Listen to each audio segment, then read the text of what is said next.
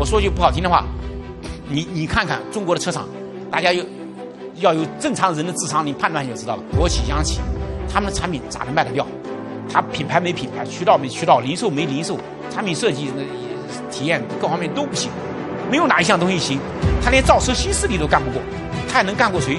他的东西都卖不掉，我他每个月卖的数量是个位数，个位数，你听到没有？他妈的喝西北风去了是吧？所以我们一定要入场。我余承东智商再低，我他妈连这都想不清楚，我他妈真是他妈连这这脑子有问题了，真是脑子有问题了，是吧？One year later. 我们不造车，是帮助车企一起来造造好车。我们一直坚持这个理念。大家好，我是上海汽车报阮希琼，我是朱湘军。嗯，刚才我们放的一段录音呢，是余承东去年和今年关于华为造不造车不同的说法。今天呢，我们就一起来聊一聊华为造车的事。汽车界啊，现在有几大猜想：一是苹果造不造车，二是华为造不造车。三是小米到底什么时候能把车造出来？那么这次车展上呢，这三大猜想中有两个基本有了答案。小米的雷军高调巡视了八家新势力和自主品牌展台，包括小鹏啊、极客、蔚来、高和、深蓝、非凡、智己。各家新势力呢，都是基本派出老板来亲自接待的。雷总的学习精神也很强，按照媒体的报道，就是。就差拿皮尺量了。不过，我们上期节目请到的两位零零后大学生嘉宾，反而非常冷静的建议，雷总要找一家靠谱的传统企业合作，把车的基本功能做好，然后才能发挥小米的特色。具体我们就不重复了，建议大家听一下我们上一期欢乐的聊天。所以，关于小米到底什么时候能够把车造出来这个猜想，是三大猜想当中最简单的那个。我们认为，基本上就是下次车展了。回到华为造不造车这个猜想，其实关注的人更多。这期节目我们就想聊聊这个话题，分为三个部分：一是华为为造车做了哪些准备；二是华为为什么要努力说自己不造车。三是不管造不造车，华为是不是让这个汽车行业变得更加精彩了？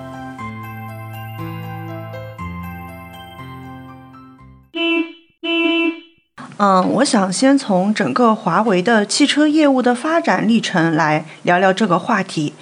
华为第一次亮相呢，其实是在二零一九年的上海车展，那时他们是以 Tier One 的身份，也就是说一级供应商的身份亮相的。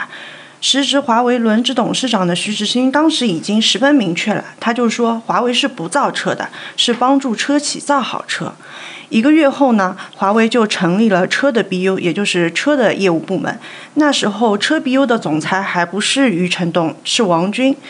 嗯，当时华为主要就是以 HI 的模式，也就是华为 Inside 模式与车厂合作。当时他们雄心勃勃啊，一心想要借助电动化、智能化的机遇，把华为打造成智能汽车时代的顶级零部件供应商，类似于博世和大陆。但是理想很丰满，现实很骨感。他们很快就发现，这是一条极其坎坷的路。首先呢，华为一上来就希望车企用它的整个架构，这是很难的。这种大包大揽的做法呢，整车厂当然是会有所顾忌的，怕被他们牵着鼻子走。后来呢，华为自己也承认，在中国车企中，理想、蔚来等新势力有自己的追求，他们不会向华为采购。能选华为的，一般都是传统车企，这其中怕失去灵魂的，也不会选择华为。而且我们都知道，华为的狼性文化十分的强势。就这种攻击性啊，会让车企很担心。万一你以后自己要造车呢？到时候你造车，我也造车，我怎么知道你会不会比我提前用上新的技术？关键时刻你会不会忽然给我断供？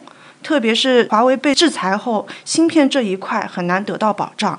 那有趣的是呢，今年车展期间啊，博世的中国总裁陈玉东在接受采访时就表示，博世在关键的产能和制造能力上是有保障的。嗯，刚才你提到了华为 Inside 模式，也就是 Hi 模式。其实华为和车企的合作模式，呃，是有三种的，分别是零部件供应模式、华为 Inside 模式，也就是 Hi 模式，还有是智选车模式。呃，能不能帮大家来梳理一下这些模式呢？嗯，好的。那第一种零部件模式呢，就是向车企提供标准化的零部件，这个我相信不用多做解释。我们在车展上看到，华为除了有能力提供智能化的解决方案，还有一些电驱啊、电控啊、热管理等产品可以供应。第二种 HI 模式就是为车企提供全站智能车解决方案。所谓的全站呢，就是一整套电子架构它全包了，其中包括传感器、芯片、系统、算。法等等等等，采用这种模式的车型呢，它需要强绑定华为的一整套智能产品。那目前的案例就包括北汽的极狐、长安的阿维塔。那此外，HI 模式受困还有很大的一部分原因就是这一整套方案它太贵了，利润不高的中低端车型它是无法承担这样的成本的，而高端车型呢又不走量，也就是说。这个模式无法形成商业闭环，我们看到，甚至有些车企在合作到一半的时候就放弃了。就像广汽三月份的时候，它发布了公告，宣布与华为停止联合造车的模式，转为自主开发。也就是在 HI 模式起色不佳的时候，余承东接管了华为的车 BU。所以就有了我们开头的那段录音。其实余承东他说的也是不无道理的，话糙理不糙啊。他看得很清楚，会选择华为 HI 方案的，就是那些本不被看好的二三线传统车企。华为要帮助他们造好车，但是这些车企品牌、渠道、零售、设计、体验都不行，所以这就诞生了第三种模式——智选模式。智选模式呢，嗯，补上了这些车企另一个薄弱环节——渠道和营销能力，把车卖出去才能形成商业闭环。那第三种智选模式，虽然它不用强绑定华为的一整套智能产品，但华为会参与到整个汽车的产品设计、产品体验、产品营销，包括渠道、零售等各个方面。案例就是与小康股份，那现在改名为赛力斯了。与小康股份合作的问界 M 五、问界 M 七等，那可以说第三种模式其实已经是无限接近于造车了。嗯，那我们就来看看不同合作模式下几款经典车型的销量吧。相比较而言呢，采用第二种模式，也就是 HI 模式的极狐和阿维塔表现不怎么样。北汽极狐一整年的销量只有一点二万辆多一些，和问界完全不能比。阿维塔幺幺去年十二月开始交付，截至今年四月五日，也只交付了六千台。采用第三种模式，就是智选模式的似乎强一些。二零二二年三月，问界 M 五开始交付，同年八月，问界 M 七上市。那么在九个月时间内，问界一共卖了七点五万辆，平均一个月在八千辆左右。嗯，我感觉啊，特别是从这次车展来看，嗯，第二种模式和第三种模式正在融合，就是华为它在把 HI 模式不断的融进智选车模式。就比如我们车展上这次发布的问界 M 五智驾版，就是在这一新思路下的产物。很多人不一定知道，就此前的问界 M 五版本，因为它不是采用的 HI 的强绑定模式。它并没有采用华为的智能驾驶方案，而是在智能系统方面采用了博士的方案。泊车方面呢，它采用了纵目科技的方案。但这次 M 五也开始搭载华为最新发布的高阶智能驾驶系统 ADS 二点零了。那刚才我们提到，嗯，HI 模式的弊端在于它成本很高很贵，无法形成商业闭环。所以在这次车展上，华为一直在强调它的高阶智能驾驶系统 ADS 二点零在降本上所做的一些工作。那与采用 HI 模式的阿维塔十一相比呢？问界 M 五智驾版所搭载的这套系统中，激光雷达的数量从三个降低到了一个。算力要求也有所下降，硬件总成本大概降了一半。对于智能驾驶大规模落地，这种方案显然是更为现实的。从 ADS 二点零发布的一些内容来看呢，我们也不得不承认，华为的智能驾驶技术还是很强的。它不依赖高精地图，有图没图都能开，而且就是它在识别侧翻车辆、落石等异形障碍物上是有着独特的能力的。让我们知道，之前那个蔚来和特斯拉有很多事故是。就是因为它识别不了路边的那个障碍物，但是它就解决了。然后它还有一个很实用的功能，就是它的车可以在车库的环境里面自主学习，并且 3D 立体建模实现记忆泊车。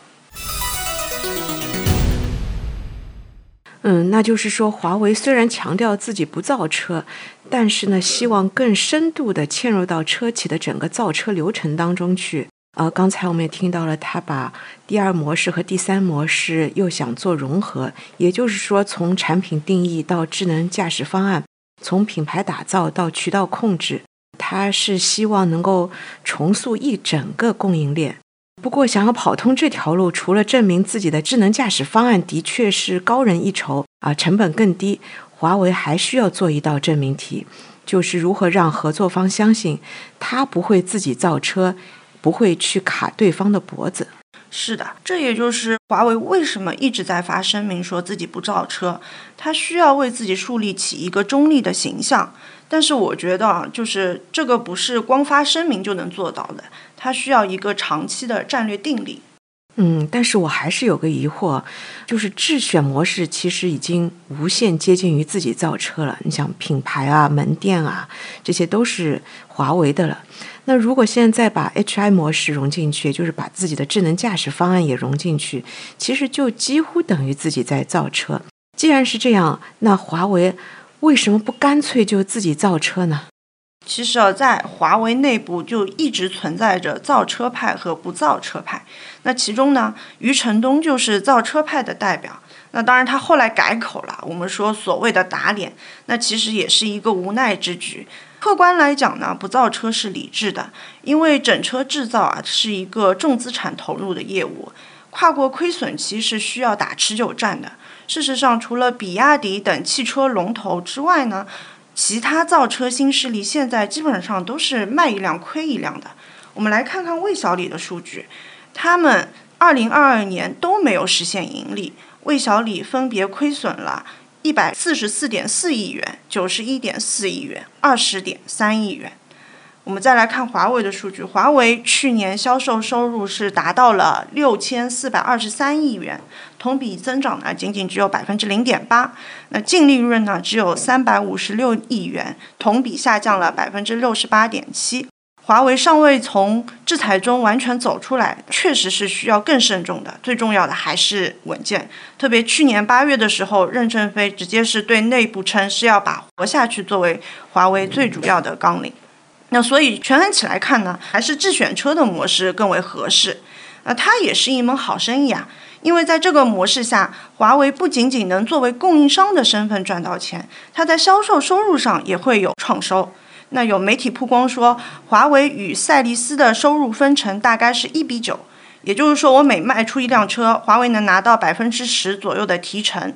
我们以一辆销售二十六万元左右的问界 M5 为例，每卖出一辆车，华为就能拿到二点六万元。而在这百分之十中，约有百分之二是华为的技术授权费用，百分之八是渠道的经销费用。嗯，但即便是这样，智选车模式的营收也不多。华为在汽车板块上已经累计投入了二百零六亿元，二零二二年智选车营收不过是二十点七七亿元。而余承东对汽车板块的目标是最迟二零二五年要盈利。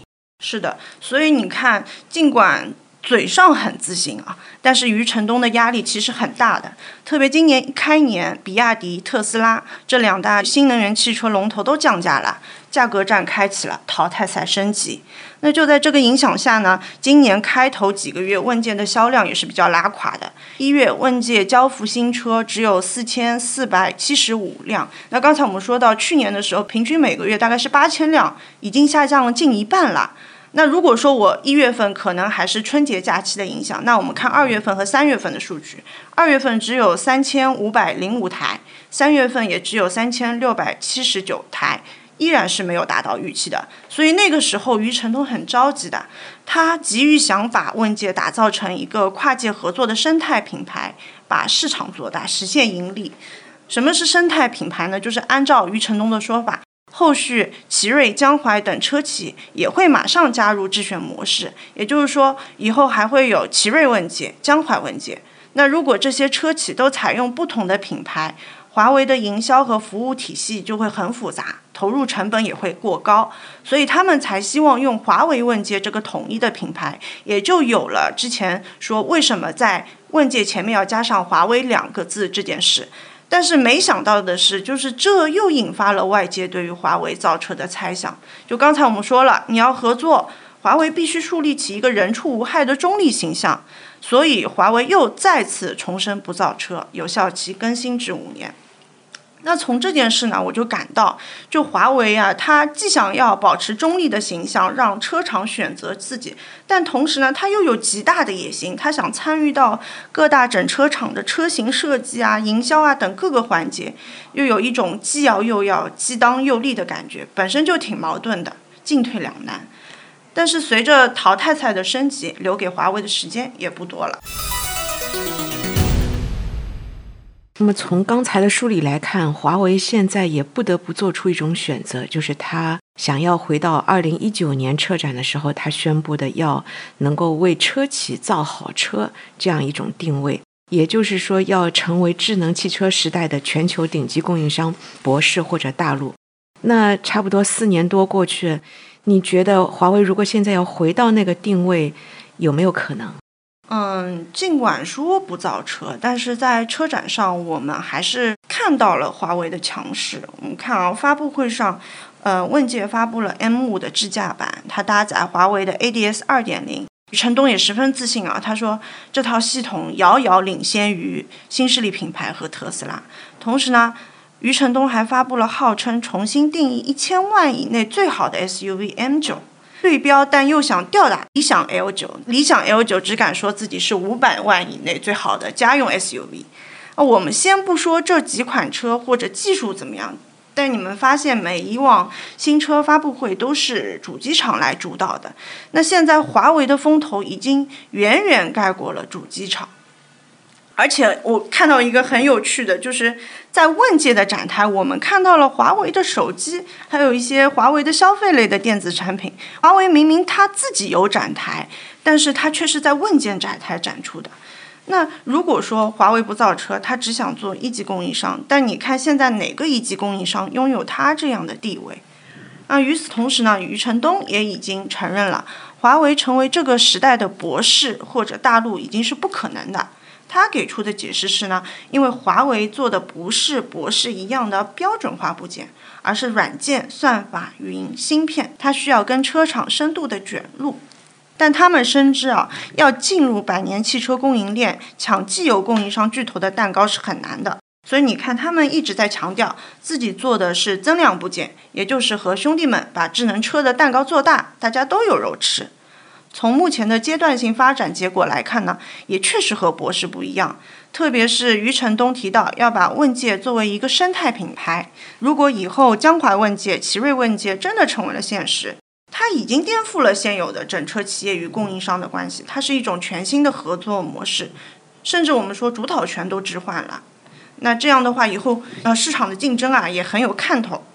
我们知道，未来代工厂是江淮。小鹏理想现在虽然已经有了自己的制造工厂，它最早也是找的代工厂。而华为呢，他说他不造车，但我感觉他就是相当于带了多家代工厂联合起来一起打市场。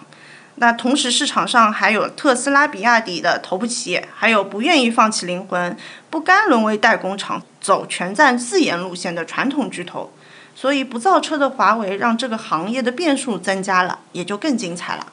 嗯，华为说自己不造车，有效期五年。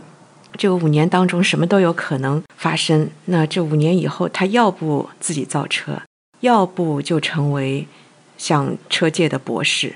其实我们回到开头说到的，雷军到了展台上，啊，他去的唯一的一家零部件也就是博士。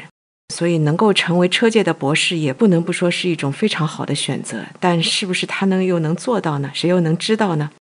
可以说，华为造不造车，小米造不造车，都是在中国的这个车市当中掀起了风暴。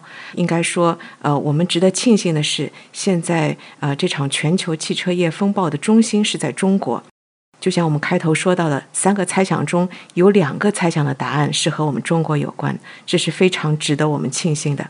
所以，为了华为给我们汽车行业带来的这些精彩，为了这场有效期五年的猜想，我们要想给华为和我们汽车行业说加油，加油！以上是本期上车说的所有内容。关于华为造车，你有什么想说的呢？可以在下方与我们留言互动，我们会尽力回复每一条留言。我们下期见。